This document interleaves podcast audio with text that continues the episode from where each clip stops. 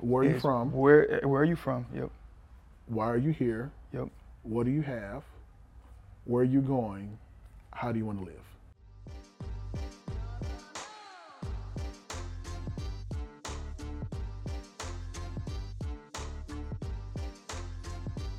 Uh, man, this is another special episode of the Athlete Investment Podcast. Man, we we got um, a really special guest.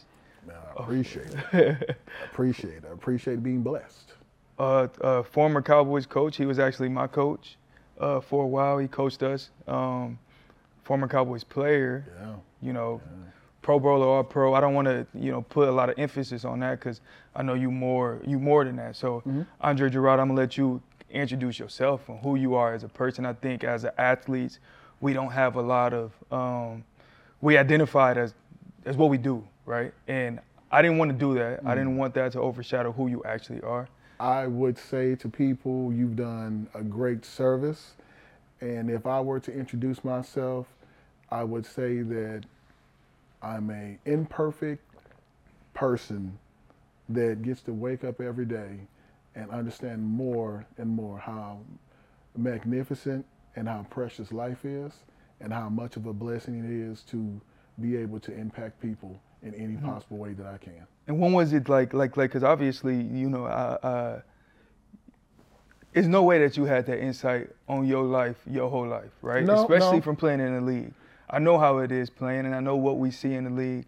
I know uh, who we encounter, who's in the locker room, what you inspired by, why you're in the league. And when did you like learn that about yourself? Um, a lot of this learning came after playing the game of football, some during, uh, some during coaching. But I remember being very young, um, always being in church. Uh, my, my father and my mother made sure I, we stayed in church. Um, Sunday school programs, Easter programs, always asking questions Christian? yeah, I mean, not preaching, just learning. I was a part of Young Life, and so there was always this this piece of my life that I felt as if I didn't understand. And when I look back at certain things that happened in my life, uh, even with the people that I was around, I could never figure out why I made it and they didn't make it. And so what I did um, when making decisions and moving in different ways, I tried to remember all the people that I encountered, to remember them and whatever position that I was in, to treat it very precious because by treating it precious and respectful, I was honoring the people that I came across in my life. Yeah, hundred percent. Yeah. And so, uh, even the guys that I played high school football with, the guys that didn't make it to college or didn't make it to the league, very talented guys. Yeah. I never forgot that. I wish that I would have gotten a chance to see them make it. So the way that I can honor what they did and what they meant to me is to be my best. And so my constant chase of my competition was really with myself for the most part, uh, understanding what it took to be a pro, and then taking that and meeting someone like Jon Kitna, who challenged me about learning the Bible. Jon Kitna. Jon Kitna. Johnny K. That's my guy. John And Kitna, yeah, man. I, I remember coming in the locker room arguing with him and saying, "Now, John, I just read this. You can't tell me this what it means." And he's like, "Yeah, that's right. That's what you read. That's what it means." he was on that while playing in the league because I know how like how easy it is to fall into so many different temptations, right? You know, and when I say temptations, obviously, you know, in the I'm talking about in the NFL. Ob- Obviously, you know, it's more than just, um, you know, when, when people think of, of temptations, we naturally go to lust, right? Mm-hmm. But there's other temptations like following, you know, money. You know mm-hmm. what I'm saying? Using or thinking money is your god, and all mm-hmm. these different temptations that that's around us. Like, so Joe Jon Kitna, he was like how he is now while he was in the league. That's hard to imagine. Jon Kitna was the same guy. He had some incidents that happened in his past when he was much younger before he got to the NFL. I can tell you from meeting John um, and working with John, uh, he has been that same person throughout. And he believes in the development of anybody that comes into his path. He wants to see more men follow God and reach and understand who they really are. And so that's who inspired you the most. He inspired me to a different level. Uh, I think it was a combination of John and the things that my father taught me, and the things that my father would ask me, uh, just different riddles and different things in life, and how it was connected to the Bible. And I think I got deeper into the Bible um, actually when I got out of the NFL, um, mm. because as we know, when you when Wait, you, let's let's stop. Let's backtrack because okay. because I think a father aspect is huge, especially is. in our community, right? Very huge. And you, uh, for you bringing up your father, right? I grew up. I, I my dad wasn't around. He uh-huh. left when I was two. My mom was handicapped. I had to raise my mom. Well, not raise my mom, but I had to take care of my mom at a certain age. Um, but there was things that I look back now that I wish my father would have taught me, you know, and that I hear other people like you saying, like, mm-hmm. I learned from my father. I think that's so dope. What what responsibility do, do, do fathers really have and like you know what I'm saying? I think our culture lacks responsibility, especially as black men. So what responsibility does fathers have and what impact did he play in your life?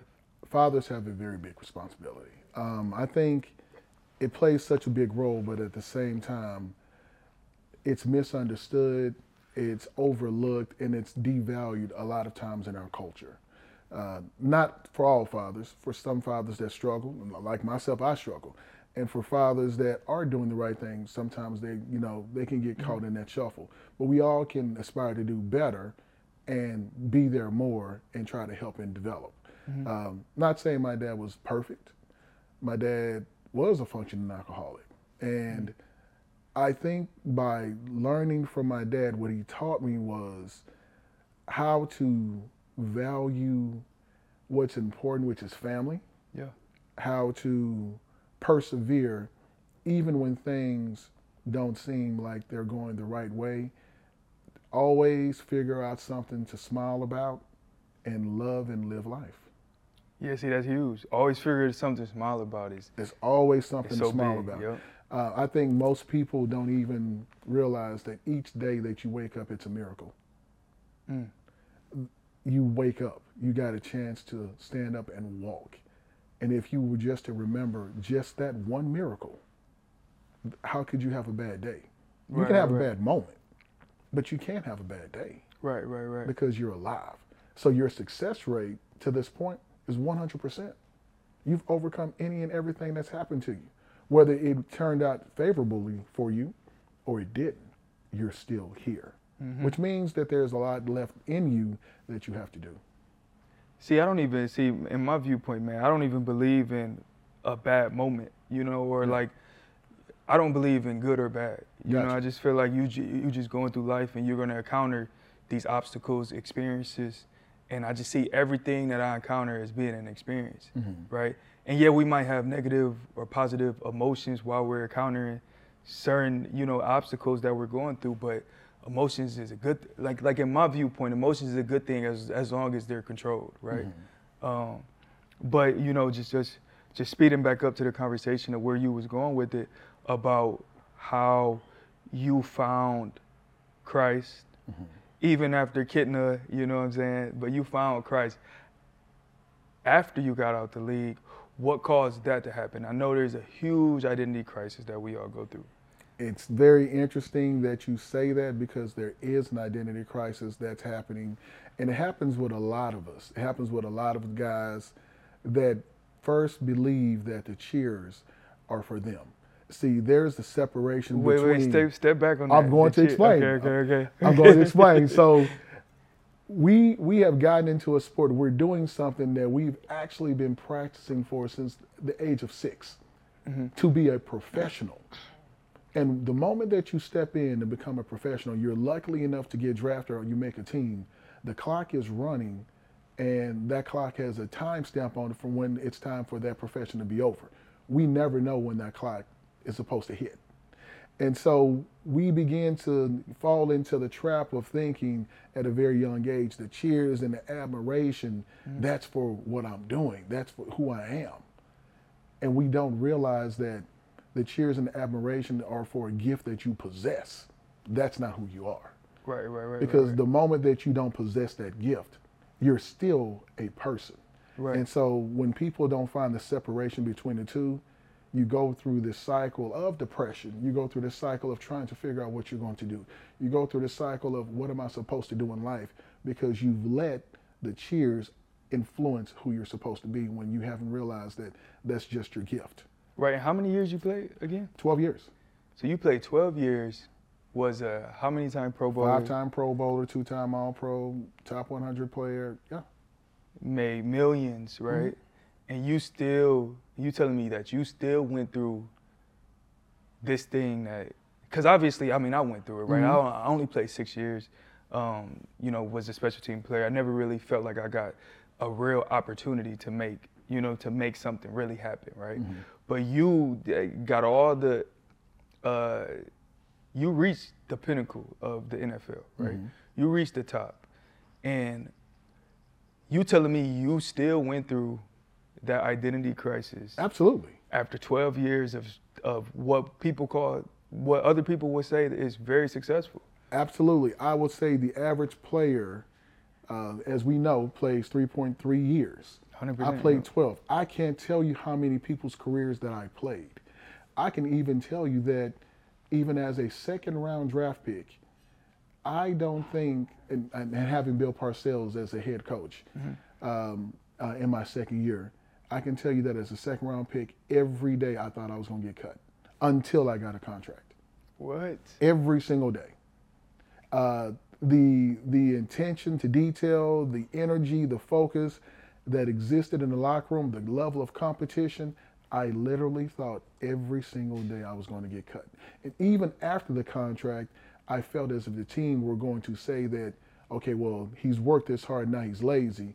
That only made me work harder because now I have to prove to you why I deserve it. So right, now right, every right. single day I'm working, I have to do more and I have to do more. So when we do our off-season workouts at 7:30, 8 o'clock in the morning. I'm finishing our off-season workout, driving from that workout to go do another workout for another hour and a half, finishing that workout, driving, then driving to go do applied martial arts for another hour and a half, only to return back to my house, take a shower, relax, and then get up at night and then go do cardio again for another 45 minutes just to say that I worked today. So you was living in that much of was it fear? Like, is is that what you call it, or was it I think anxiety, it was, or? I would say it was fear, it was anxiety, and the need to be great at something. Right, right, right. I think that far too often, when we're in this game and the level of competition when we're playing against each other, it's not that we just want to be good; we want to be great at it. And there are certain limitations that happen physically, mentally, emotionally, whatever happens on that field that can keep us from that. But if we truly work to it we're absolutely trying to be great at what we do. Right. Which yeah, is why you played the game as long as you played it and you went through the pains that you went through to get to the level that you were at. 100%. So therefore, you want to be great. Mm-hmm. And in my mind, I I kept chasing the fact that I needed to be great. Man, backtracking on the on the on the, on the fact that you were saying like you went through uh, every day you thought you was gonna get cut, man. Every I got a funny day. story. You, I know you remember Coach Bisaccia. Absolutely. Yeah, man. Coach Bisaccia used to literally, because I came in my rookie year, I was super overweight. Mm. Um, obviously, I mean, you after you get drafted, you go through that period, or after you do your pro day and combine, you go through that period to where you're not like training. All you're doing is traveling and going to to visit people teams and stuff like that. And then the draft happens, and you kind of relax and take the foot off the gas a little bit. Mm. Well, I did, right? You know, I know you you you you probably was a different breed. That's why you. No, I did. I you did. did. Okay, yeah, okay, cool. So. I went from being 215 at the combine to coming in at probably like 228. Okay, it's not too bad. Uh, but for yeah, a, but as a, a secondary safety, player, yeah, that's a big jump. As a, as a safety, yeah. right? And Coach Bisaccia used to tell me every single day, like, you're gonna get cut. You're gonna get cut. So as a six round draft pick, uh, he used to say it, and he, he, he wasn't saying it like that. I mean, you know how Coach mm mm talked. He was like, "Yo, I'm gonna effing cut your ass," and I was like, "Damn, like, you know what I'm saying? I just got here." Mm-hmm. But from you saying that you went through that is kind of surprising because I know how I was playing on the field. Like you, you, you can't play when you in that much fear how hard is that? And now you're on the coaching side, right? Mm-hmm. So you, I know you are, you, you saw both sides of it. what's your take on that and how hard it is for players to actually play and try to be successful in the NFL knowing you're under so much stress, you're under so much, you know, you got millions of eyes on you watching you every single night, mm-hmm. right? You got the social media now. I mean, that was just started to get get real popular when you was finishing out your career. Mm-hmm. How hard is it in this day's generation to truly be successful in the league? It's it's it's really it's difficult um, because there's so many avenues in which you can choose to get in trouble. Um, it's also difficult because you're being evaluated for being on the field, but most people don't even know who you really are. Um, and I'll come to that, and we're going to get to that in just a second. most people don't know who you are, and there's a rule that I live by when it comes to that. And then there's also understanding the price that you have to pay to truly be in the position that you're in, which is going to cost you self discipline right, to yeah. the highest degree. Um, what I tell players, and I'm not, and I don't know if it's if it's taboo. I don't know if it's anything that players have ever heard a coach say. I have said to players, "Hey, let's get this completely understood right now. I need you more than you need me." You tell players that as a tell coach. players that as a coach. Oh yeah. I need you more than you need me, and they'll say, well, "Wait a minute." See, now we're being honest because mm-hmm. they'll replace a coach before they replace a player. So I need you more than you need me. How can I help you be the player that you want to be? I'm going to give you everything that I'm going to give to you. You can hold me to the fire. This is how I'm going to pour into you. Now, when I offer that up, I need you to be receptive and I need you to figure out what you're going to pour into me. And now, if we can sit there and hold each other accountable for that development, there's something stronger than just a coach. See, now I have somebody that I can confide in. Mm-hmm. Now I have somebody that cares about me as a person, not just a player. Right. And I understand that there's a revolving door with the NFL. And even being with the team and being removed from the team, I still stay in touch with the players that I coached. Right, right. Because right what I said to you, I never lied to you. I care about you as a person. Right, right. Was it was it tough? Cause that's a dope insight. That's like, and I feel like you only got the insight because you actually lived it. Mm-hmm. You know, and wasn't very much removed from it when when you transitioned into the coaching role. Was it tough being in the locker room with the coaches and seeing how they talk about players and like stuff like that? Was that a tough part of the transition? It is. It is because being in in that position, you see the coaches who are doing their best, but they're also they have also have a lot on their shoulders as well. Mm-hmm. I mean, based on how you perform on the field, this is exactly how these young these men who are trying to lead you feed their families. Right, right. Take care of everything that's going on in the house. Mm-hmm. And so there is that added pressure to try to demand perfection out of the player and to coach him hard, to never get satisfied, to yeah. always want to push for more. And then on the other side, as a player, you're trying to understand why this coach is doing all this stuff and doing and having all these extra requirements. Right, yeah. It's one to cover the fact that he covered everything that he possibly could cover, even though there is an 80% chance that you may never see what's about to happen. Yeah. But he can say that it's been covered before because he's trying to work for his livelihood as well. So you have a situation because you're not really building a team, you're building a tribe. That's a whole mm-hmm. other question. But you're building but you're building a tribe. And if you effectively build a tribe, then each person understands that my livelihood is based off of what you do and vice versa. So let's work together to get this done. I think there's one thing about the league because it seems like it's a, uh, every man is out for themselves. Absolutely. You know what I'm saying? Even I think the best teams is the teams that come together, but it's not. It's not likely that you see that often that that like people actually like coaches and players uh, collectively want to mutually support each other, like who really care about the actual individual. So I say that, but I also want to lead into the question of asking you like, why did you choose the coaching route? Ah, man, that's a great story. I've never told anybody this. Um, I got into coaching um, after really wanting to just train linemen.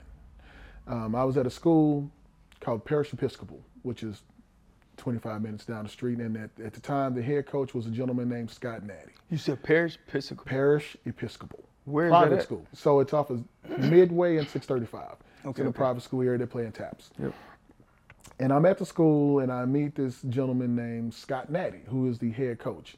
Um, my business advisor and mentor son was going to the school and they thought it'd be a good idea if I wanted to get into training to meet the head coach to potentially train some of these athletes. Right. And I'm going to tell you what happened. I walked in and I sat down to talk to Scott Natty. And Scott Natty is a coach at SMU now, very, very. He's the coach now at SMU. He's a special teams coach Okay. at SMU. Um, his story, his story, I can't even begin to put into words. And you probably want to take a sip before I tell you exactly what he said. The first, the first thing he said. Uh, walk in his office. I see a picture um, behind his desk, and I see his two kids. I'm like, oh, hey, coach, man, you got some beautiful kids. I see your two kids. He said, yeah, those are kids, uh, 14 and 15. I'm sorry, you have 15 kids?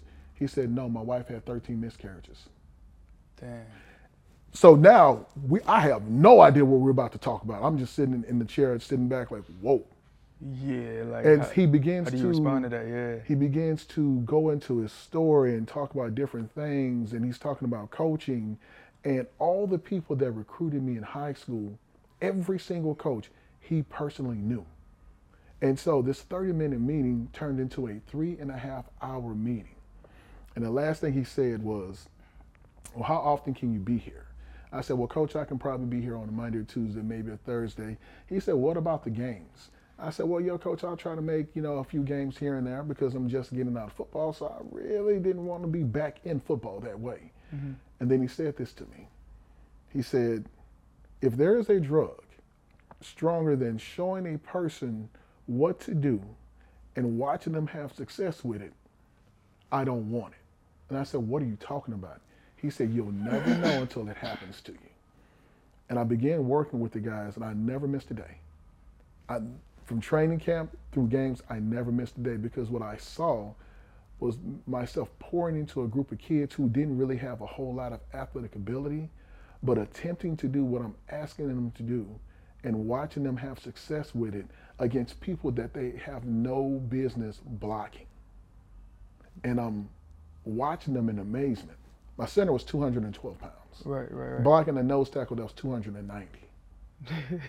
and at the end of practice, after Shit, that's like me blocking Yeah. you. yeah, so at the so at the end of practice, these kids work hard. These kids run so hard. They're they're barely making it through practice. They walk up to you. They reach their hand out and they shake your hand. They say, "Coach, thank you for coming out here today. I appreciate it. You made me better today." And then they walk off. So every practice, every day. So just that feeling of helping people. The feeling, the fulfillment of being able to help, is what got me. Hey, that's deep. That's deep. Uh, man, I feel like helping people is big, you Mhm. know, and I, I think that's what God, you know, and we'll touch on that part too. I know uh, we, we was, yeah, we de- definitely touch on that part a lot too. But I feel like that's what God called us to do. Like that's why we're here, is to give back to people, is to help people, is to, to, you know, if we see somebody in need, is to pour into that person. So that's dope. That that's what, you know, that's that's your purpose, right? You know. well, and I, we- I will- I will tell you because we talked about this a little while ago. talked before we about started, the camera started. and that's and that's why I started laughing for we started laughing because we were getting into it. And so, in part of my development, which you asked me earlier, the things that wound up happening was my business advisor, uh, Mark Christie, And we gotta Um, touch. Yep. Yep. and he uh, he gave me this list. Um, and the first question he asked me was, "Where are you from?" I'm looking at the man crazy, like, "Dude, I'm from Houston, Texas." He said, "No." I said, "What are you talking about, dude? I was born in Houston. I'm born in Fifth Ward on Chapman Street at uh, Ben Taub Hospital." Blah. He said, "No, you're not from Houston." I said, "Yes, I am." I said, "Well." Am I from Hearne? Because my parents are from Hearne, Texas, which is 30 miles outside of Bryan College Station. He said, No. He said, I'll give you the answer to the first question. I said, What is the answer? He said, You're a spirit in a earthly suit. I said, Okay. I get that. I'm I was born, I'm from God, I'm a spirit in a body. Got it. He said, Now, the next question that I'm going to ask you, I know the answer, but I refuse to give you the answer. I'm thinking to myself, this is a trick question. Why would you ask somebody a question if right. you already know the answer? He said, it's because you yourself have to find out the answer. You have to dig inside yourself to find it out. And I didn't understand what he was saying. And so the next question was, why are you here? And I looked at him, I said, what? He said, you need to ask yourself the question, why are you here? And understanding why you here, why are you here, you're trying to define the actual specific God-given gift that is inside you that you're supposed to embrace and like develop in front of the world. Mm-hmm. And so in trying to go through that exercise and define that gift, it is I didn't sleep for seven days. And I think that's tough. When when when did he tell you this? This was in 2014. So this after you was done with the league. After I was done with the league. See, and I think Seven that's the toughest days. part is because we lived our whole life playing a sport that was yeah, it was a physical gift, right? Yep. Uh, but what's our God-given gift? Like you know, physical ability is one, but He always like there, there's also uh, some sort of another gift that we have to figure out what are we good at, right? Mm-hmm. And I tapped in. I believe I tapped into mine soon. I believe that you know, because my background, I grew up in the hood, went to Christian schools, um, so I was around so many types of different people, right? And from me being around so many people, I was able to relate to.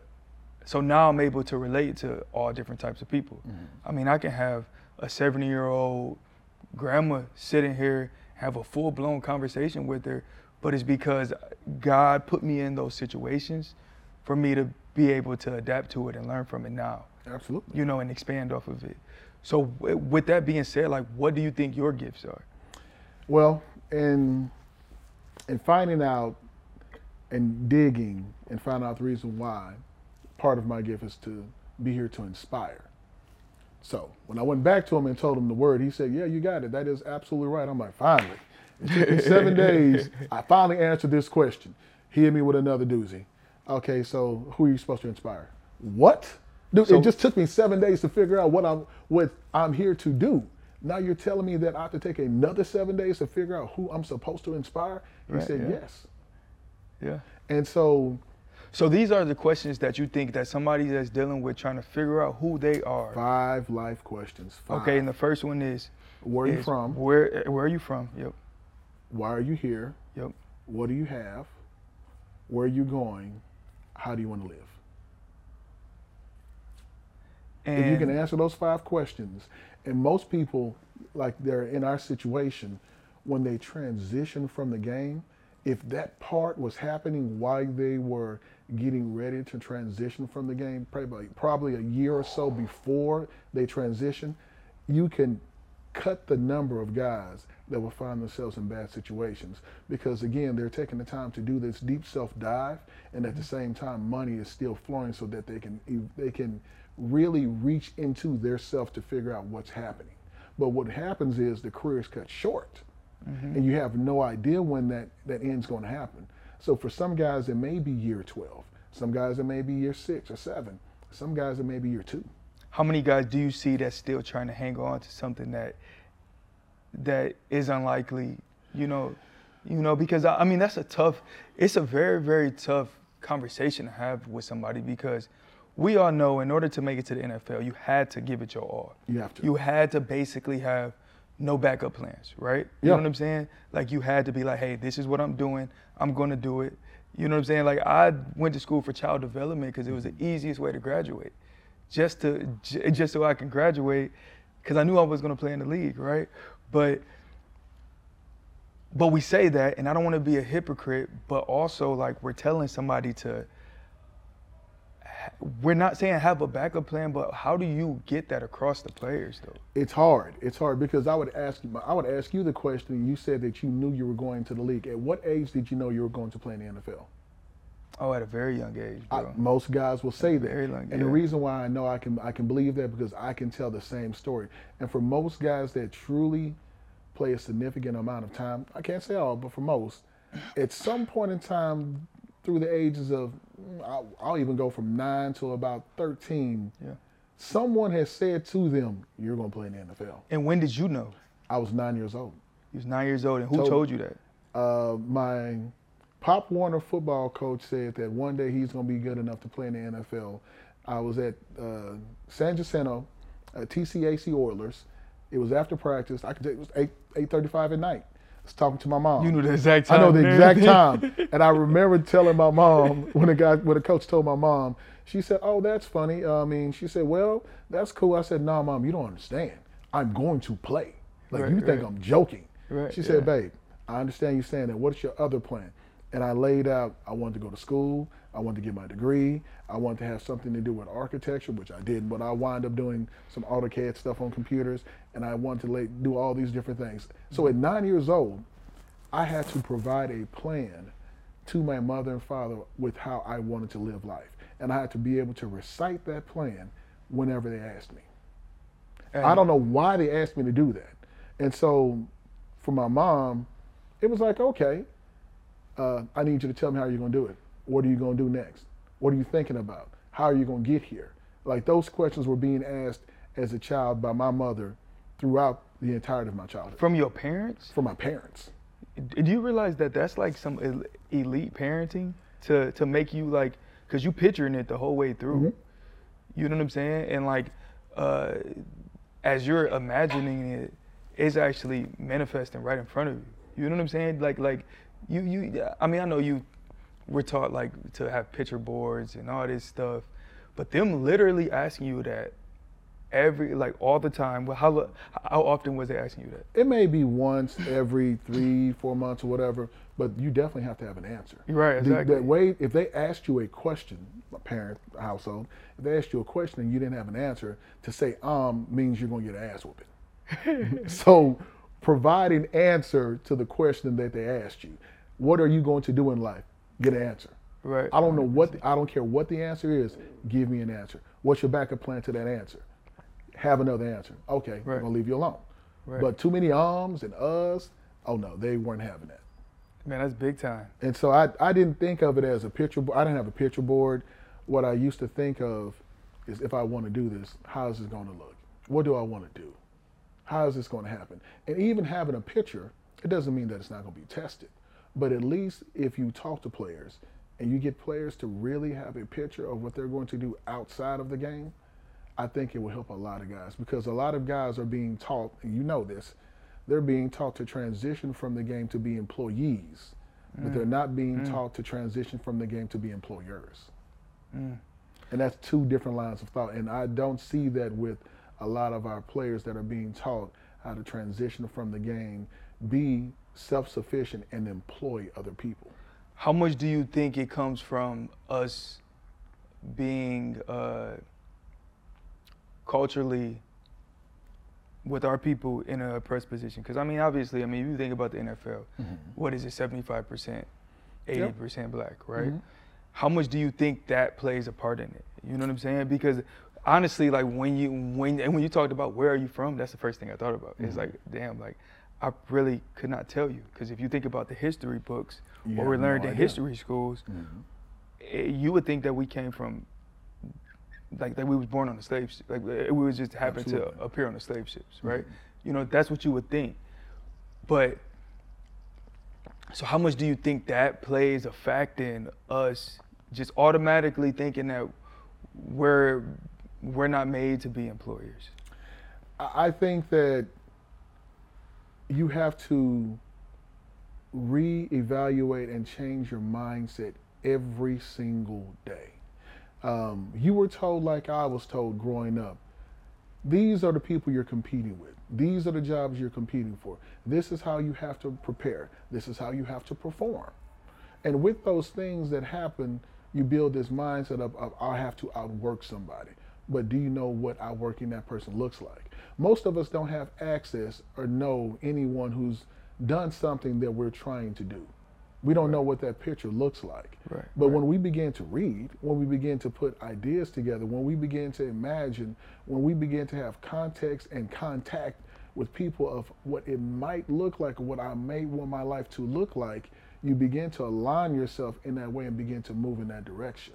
How important is reading? It's I was not a big reader growing up, and I can tell you that uh, I, I, read when I needed to read.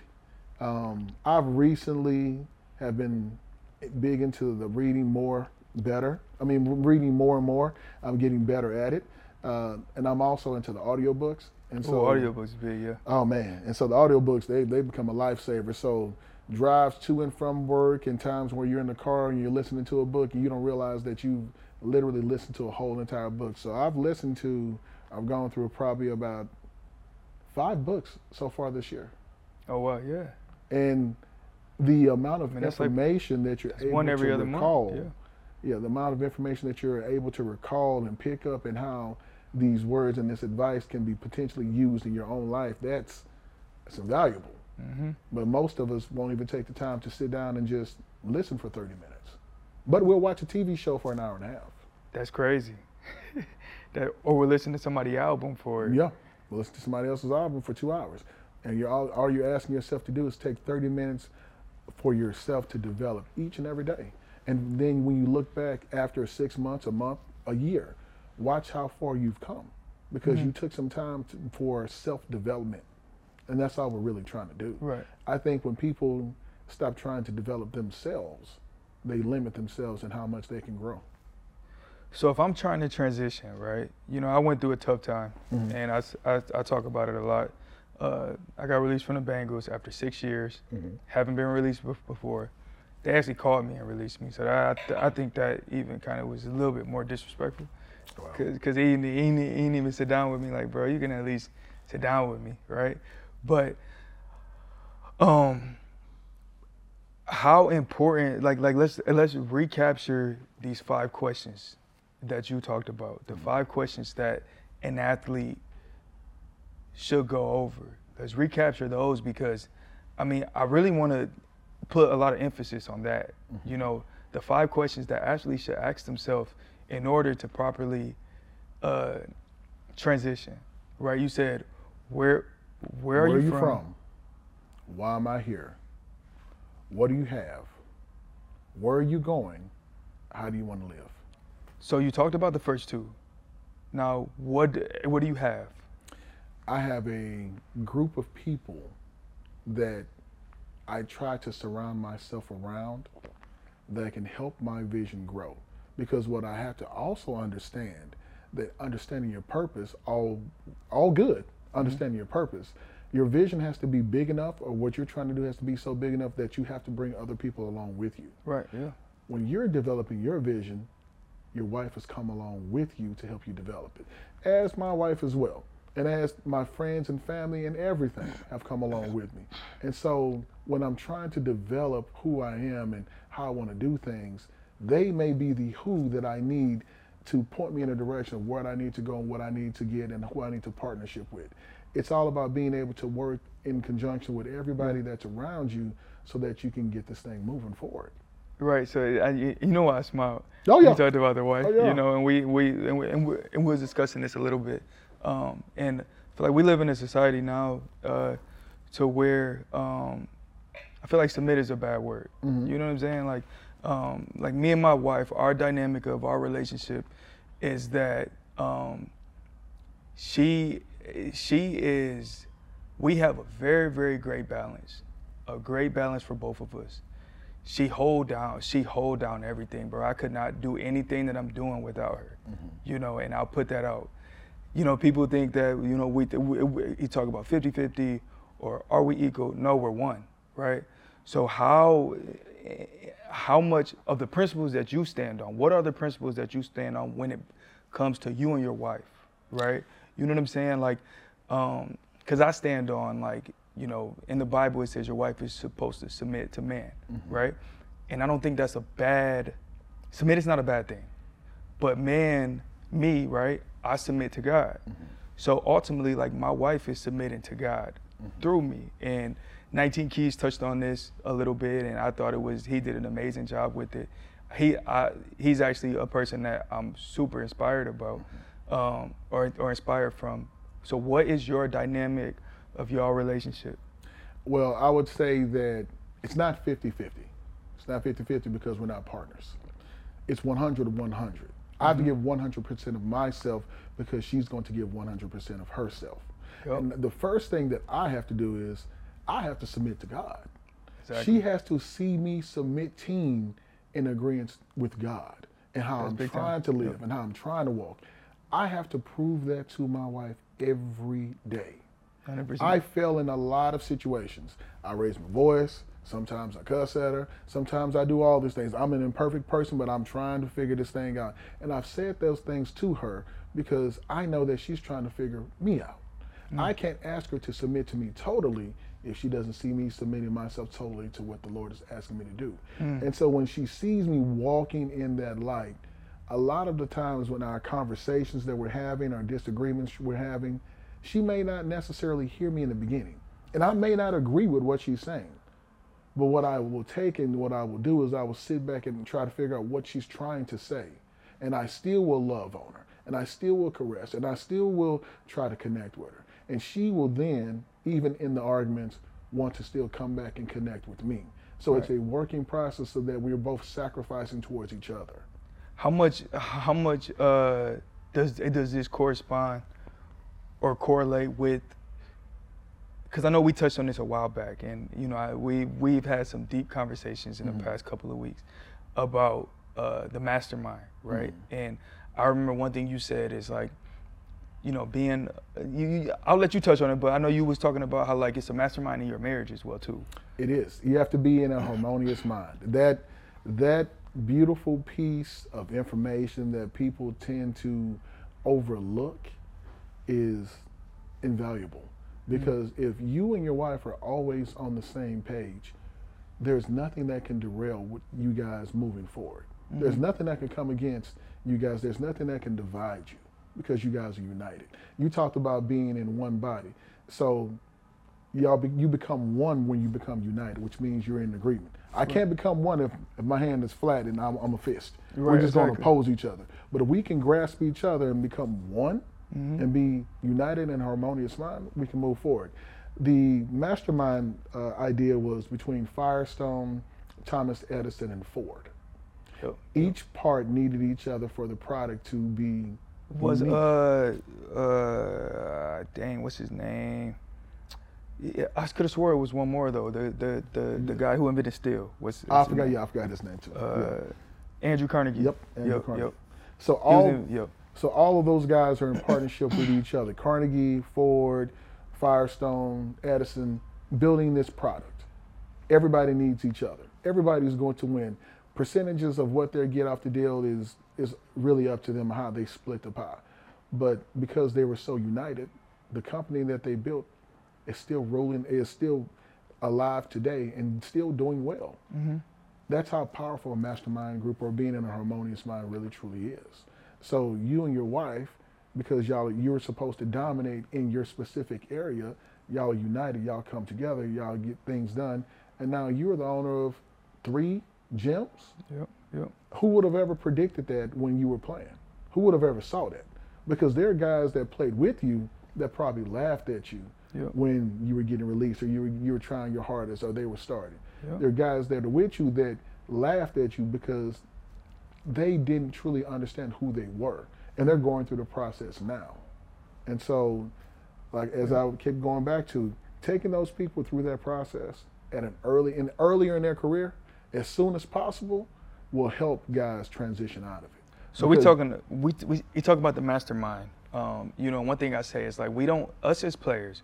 It's 53 players, 10. I think they upped the practice squad a little bit more now. Uh, there's nine players in practice squad, so yeah. So yeah, okay, so 62, so, 60, 62 players, yeah, 62 right? Players, like that. 62 players in the locker room, right? You know, we talk about a mastermind group. Imagine if all these athletes was on the same page and not worrying about what um what pot what bottles I'm about to pop or what club I'm going to. True. Imagine if like we can get the locker room to talk about like like hey, what you about to invest in, right?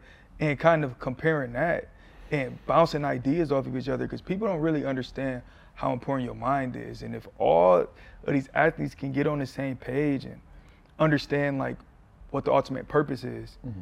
you know what I'm saying? Like, because the one quote I heard, and, and and this is the quote that kind of sat with me, right? And it was like 90% of black people pass down debt to their kids. Mm-hmm.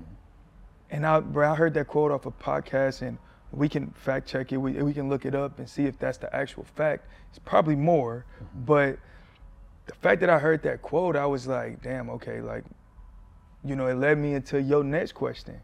Where are you going? Like, like where am I? Ain't, ain't that ain't that the fourth question? Mm-hmm. Where are you going? And I was thinking about that, like, okay, if I continue on this rate, if I continue on this path of living life how I was living at, I don't have a job now. Where am I going to end up? Like, where am I going? So, how important is that question to you? It's very important. It's very important because what you don't also realize is that the roadmap that you're living is not for you. It's for your kids to see the steps that you take. Mm-hmm. And so your young kids are growing up right now and they don't know apples from oranges or whatever the case is and they're developing, right. they're just really loving and learning life. But at some point they're going to be able to rely on the fact that I watched my father go through some things. I watched what he did. I, I can see some of the things that he did. We've had conversations. Mm-hmm. So you're trying to pass down to them a wealth of knowledge that sometimes we don't get. Sometimes it's single family, single mothers. Sometimes it's mom and dads, and sometimes we've gotten away from and we've gotten away from the fact that it really used to take the community to raise a child. So mm there was Big Mama, there was Little Amy, there was Ooh, we Grandma, did get away there from was, that. There were so many people that away poured into these kids, and now these kids don't have that to pour into.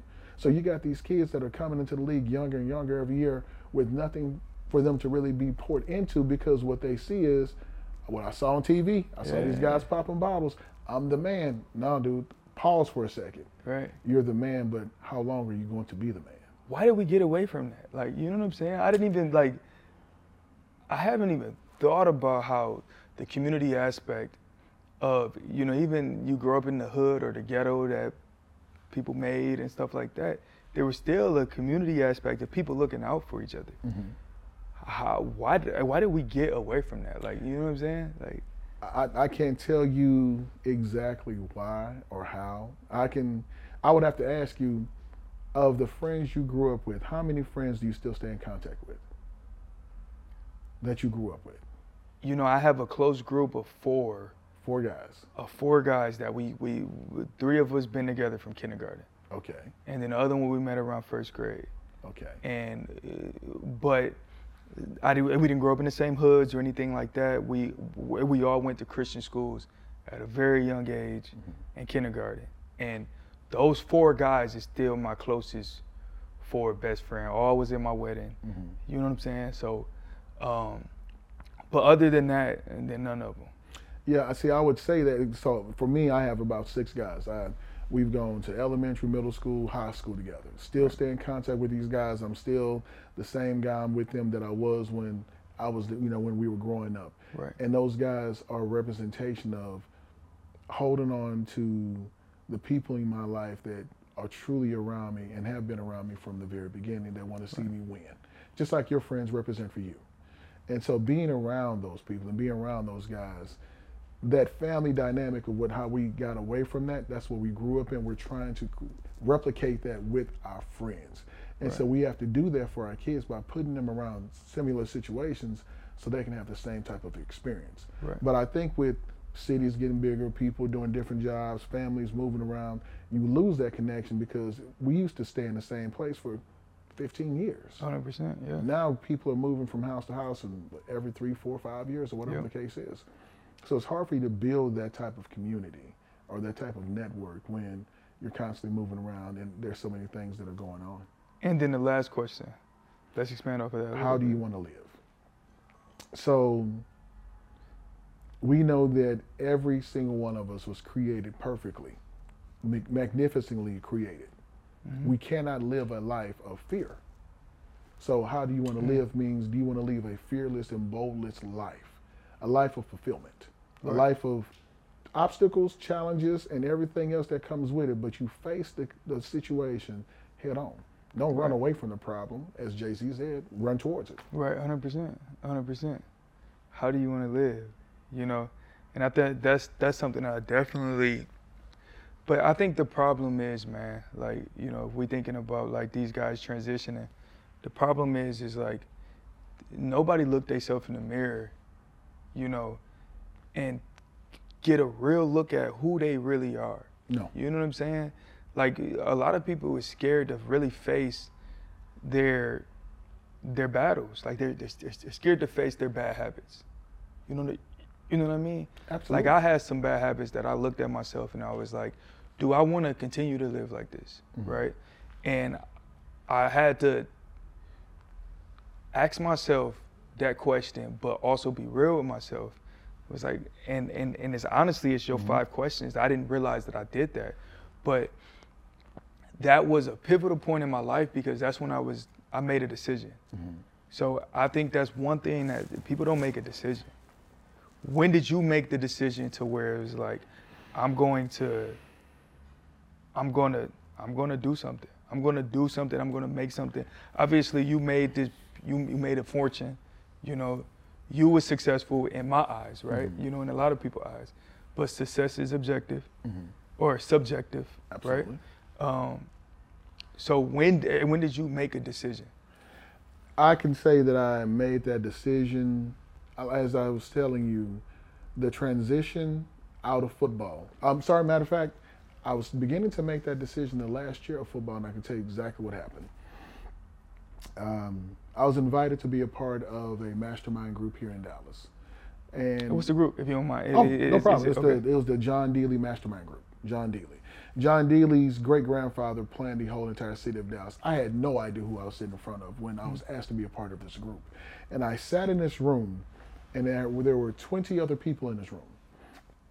Of course, there weren't too many people that looked like us. I was the only person. Right, 100%. And I remember sitting next to John Dealey's wife, Nikki Dealey. Still, uh, I can hear her voice. Are you still in that mastermind? Yeah, I mean, I'm, I'm still, a, uh, I'm not in the group, but I stay connected to them and I still check on them and things like 100%. that. And so I remember Nikki Dealey uh, sitting right next to me. And she said, hey, you come sit right next to me. And I'm sitting down and she says, with, with, my, with Lamel's help, which is the love of her life, that was John, her husband, with his help, I've made 1.5 million. Kayvon, I'm thinking just like you thinking. Oh, you make a one, you make 1.5 million dollars a year. That's great. Like, Drink to that. yeah, like, yeah, you're doing it. Now, when I'm about to tell you, you might choke. because I said what you were thinking, and I thought the same thing. You make $1.5 million a year. She said, no, I make $1.5 million a month. what? Why am I in this room? What's going on? Why am I here? And she gently touched me on my shoulder and she said, You're here because we want you here. Right, And right, I was right. like, wait a minute, what is this? Yeah. And so that mastermind group, which was focusing on not only business, they were focusing on the intricate personal parts of your life that they could all give different evaluations about Mm-hmm. so that they could put a plan together for you so you can grow. Right, right, right, right, right. And I went to the meeting a few times and then I wound up leaving um, and having to travel to go to the NFL business class where they had it in Notre Dame. Mhm. And I remember being nervous because as a kid, you're thinking Notre Dame, the grass is gold flakes. You Right. hear the, the the mystique and the nostalgia. Right. And I'm so nervous, and I'm a grown man, and I'm so nervous to walk on this campus, to walk into this business school. Right. And then I got off, I flew over South Bend, and I'm looking down at it. I'm like, wait a minute, that just looks like another suburb and looks like a regular place. Right, right, right. so right. my nerves begin to calm down a little bit. And then I get to campus and I'm walking on campus like the campus is nice, but it's all right. And my nerves calm down a little bit more. And then I, you know, I walk into the hotel room and then we get ready for the business class and I'm in my business attire and I'm still nervous with the things that they're trying to say. And then I realize I understand what they're saying and my nerves begin to calm down even more. Right, right, right. So within four days, when I wound up leaving the course, because they crammed so much information in, the guy who showed up on campus that was nervous walked off of campus with the mindset of, I can do anything in here. Right, I just yeah. need to understand that, like, this is easy. yeah, 100%. And that's when it changed. But it also changed from being around that group of people Yeah. that helped me understand that you can get through anything, face any difficulty. It depends on the team that you have around you that can help you get through it. You don't have to be the person to have the answer. You just have to be the person to find somebody who has the answer. Who answer. has the answer? Yo, yo, yo. Man, I heard a, I, I heard a quote a while ago. uh, before I ask you the next question, that's that's going to be honestly the most important. Uh, well, not the most important question, but it's going to mean the most for this podcast. But the uh, the quote that I heard was, "In five years, you will have the average of your five closest friends, or or the five people you hang around the most. Mm-hmm. You have an average salary of the five people you hang around the most." So when I heard that quote, I had to do a full reevaluation of who am I hanging out with, mm-hmm. right? Mm-hmm. And at the time, uh, I was already hanging out with some some good people, so I didn't really Absolutely. have to okay. change a lot of things. But um, how important do you think that is? I think it's very important to be around the people that are very successful. I think you have to be very strategic and, and align yourself with the right people. 100%. Um, but when you're aligning yourself with the right people, there is a magnetism that winds up happening with that other person that aligns with you. 100%. It's not forced. Right, right. Um, and so when I think about that, I think about the ups and downs. I think about the times with my friends, and they're all actually doing very, very well. Um, I think about the things that I'm walking into, and I get excited. I get excited because when I get nervous about something, somebody is a phone call away to say, "Nah, you gonna do that? We got you. 100%. Keep it moving." Yeah. Most times it's my friend Bryson. Most times it could be Nero, it could be Spencer, it could be a number of people that I call because I know those people, even though they may not be making the amount, the amount of knowledge and wealth of information that they have is going to impact me to push on further. Right. And right. so when it does that, I face the next challenge and I just keep going. And as I go up, those friends are doing their own thing and they're rising too. So right, we, who right, knows how this is going to look in the next five years? We may be having a different type of conversation, and we got five friends that are multi multi millionaires. That I'm like, well, it's worked out for everybody.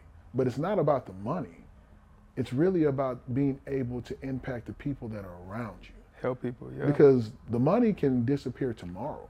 The mm-hmm. economy can go berserk, and we can lose it all. Mm-hmm. The influence and the favor that you have with the people that you love and have love for you, you can't pay for that. You have a lot of knowledge, and I feel like a lot of people, obviously the normal people, the the norm, mm-hmm. don't have the amount of knowledge that you have. I feel like you know, and that's why I didn't want to lead off the the episode with talking about what you did, mm-hmm. I wanted you to tell who you are because you do have a lot of knowledge. What are some like principles that you stand on as a person, as a man, as a man of God? As a man of God, I am and I do honor. I'm, I'm a creation made by God and I am from God. I do live by my purpose. I will work to identify and define where my purpose is. I take every breath that I take as a gift because I don't know when the last one is going to be. I love life. That's that's that's deep. And I don't have a bad day, I have a bad moment. A lot of these principles and things that I got that I live by, they became concrete um, some time ago, but they really took a hard hit. Um, my father recently passed in August. Damn, I'm sorry. On my sister's birthday. That's all right. Um, when I laid my father down to rest, I understood that what I'm doing and how I'm going about it, I know it's bringing a smile to my father's face. So every day I wake up, I smile internally because I know that I'm doing something and my dad's looking at me like he's doing exactly what I told him to do. Right, right. And I can't be mad at that. The only thing I can do is be happy. Man, that's big time.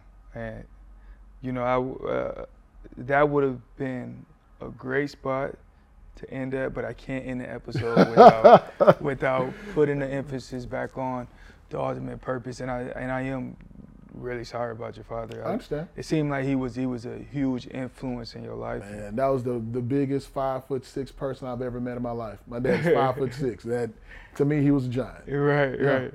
So he was five foot six, and you turned out like this. Six four. Yeah, my mom's five ten. My dad's five six, and I'm six four. That's crazy. Yeah. That's crazy. But like I was saying, I can't end the episodes without putting the emphasis on like some of because I want like like like the the whole point of this is to obviously talk about the the transition. Mm-hmm. to talk about you as an actual person and not as an athlete. Mm-hmm. And then also like I think we need to start not flaunting our investments or flaunting things that we've done, but we do need to start so, showing that side to the Absolutely. world, so these youth and you know everybody that's inspired by us can see that there's other ways. Absolutely. So, what are some investments that you made?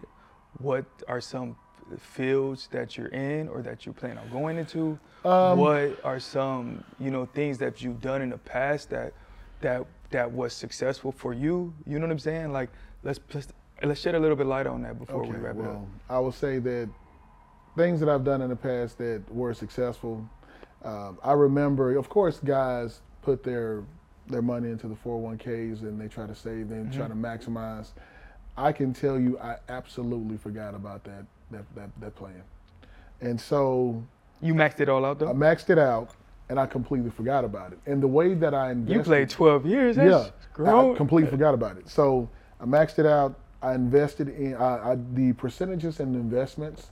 Um, there's a guy named Ross Tucker who's mm-hmm. an analyst on like a, uh, I guess a political podcast. Right. And Ross Tucker has no idea that I did this, but Ross Tucker was talking about how to allocate investments in 2002. Wow. I literally did not understand a word that he was saying as he was talking to two other gentlemen that was in the room. All I did was write down the percentages of what he said to write down. Right. I had no idea that it was going to turn out the way that it has. And so that was another part. That was luck. Um, as purposeful investments, of course, you invest in entertainment, you invest in real estate because honestly, there's not, we can create a whole lot of other different things, but there's not a lot of land that can be created. So that's always a big investment. That's one of your long term investments that you try to embark on. Um, as far as the market goes, uh, I would say, you know, foreign things, uh, things overseas, because we, what we don't know, most people don't even realize, is that although we trade in the New York Stock Exchange, there's a whole nother market that trades after hours that we don't even know about. Mm-hmm. And so yeah. there are certain investments that your financial advisors or people that are in the financial world can tell you about that work for you while you're asleep. Mm. We not, we honestly do not know that information. Mm. And that I information is very powerful. Oh yeah. Yeah. The money that you put in the bank, that money is up for investment for investing when the market is closed. You talking That's, about like uh, like forex and stuff like that, or I, you, you, I don't know the particular names. yeah. I just know that it happens. Uh, one of the investments that you can make is to actually invest right back in Chase.